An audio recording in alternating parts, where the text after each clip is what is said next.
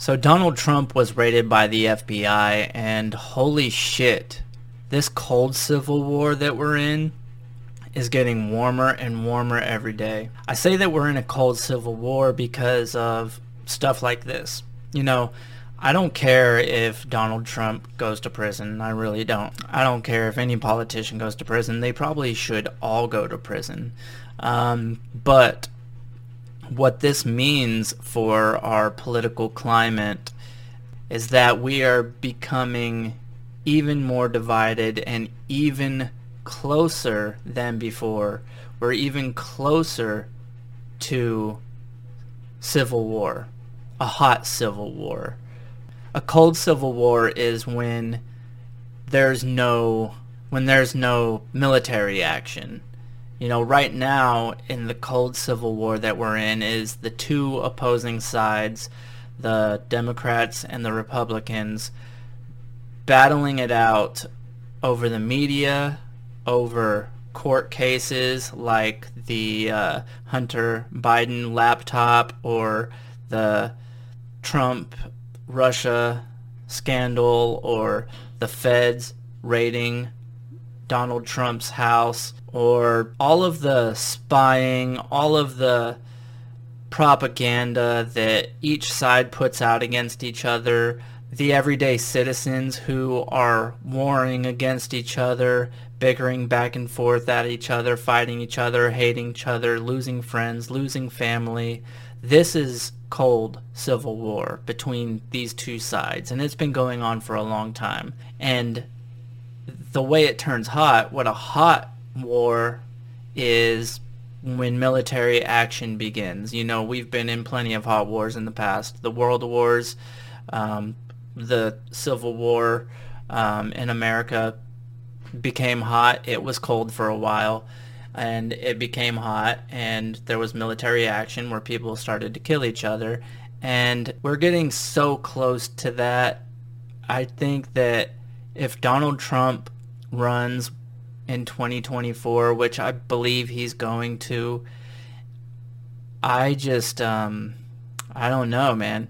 It's it's hard to say what could happen, but everybody's just becoming so militant and um I don't know what could happen. If Donald Trump runs and he wins, I don't know if the left has it in them to uh turn this cold civil war into a hot civil war. But if Donald Trump loses to another Democrat and the right claims that the election was rigged and that the votes were stolen and Donald Trump should have won and they're not going to take anything less than Donald Trump being in office, I could see the right taking arms up against the left and if the right does take arms up against the left, then I can see the left using military power or police power because they are, you know, if if they win and they consider it a legal thing, then the Democrats will have power over the military and Homeland Security and everything, police, and then you have the Republicans who are all armed, warring with the military or the police. It's just that's what creates hot civil war, and I could definitely see that happening. Just look at the January 6th incident.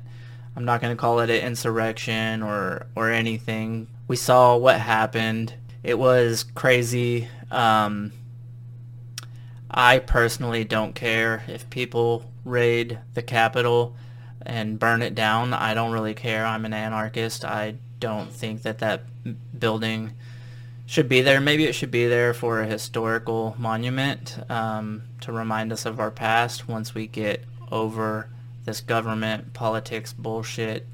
Um, but yeah, I, I, don't care if they went in there and burnt the place down. Um, but you know, all of those Republicans who who did something like that, who got caught up in that mob mentality and raided the Capitol building.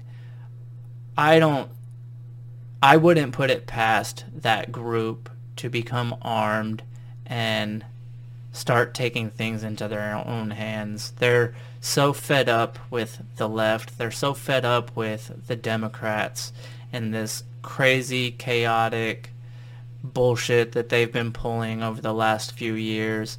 Um, I'm fed up with it. I'm fed up with the left. I'm fed up with the right. I'm fed up with government, period. And I think we should all get to that place where we're just fed up with this bullshit.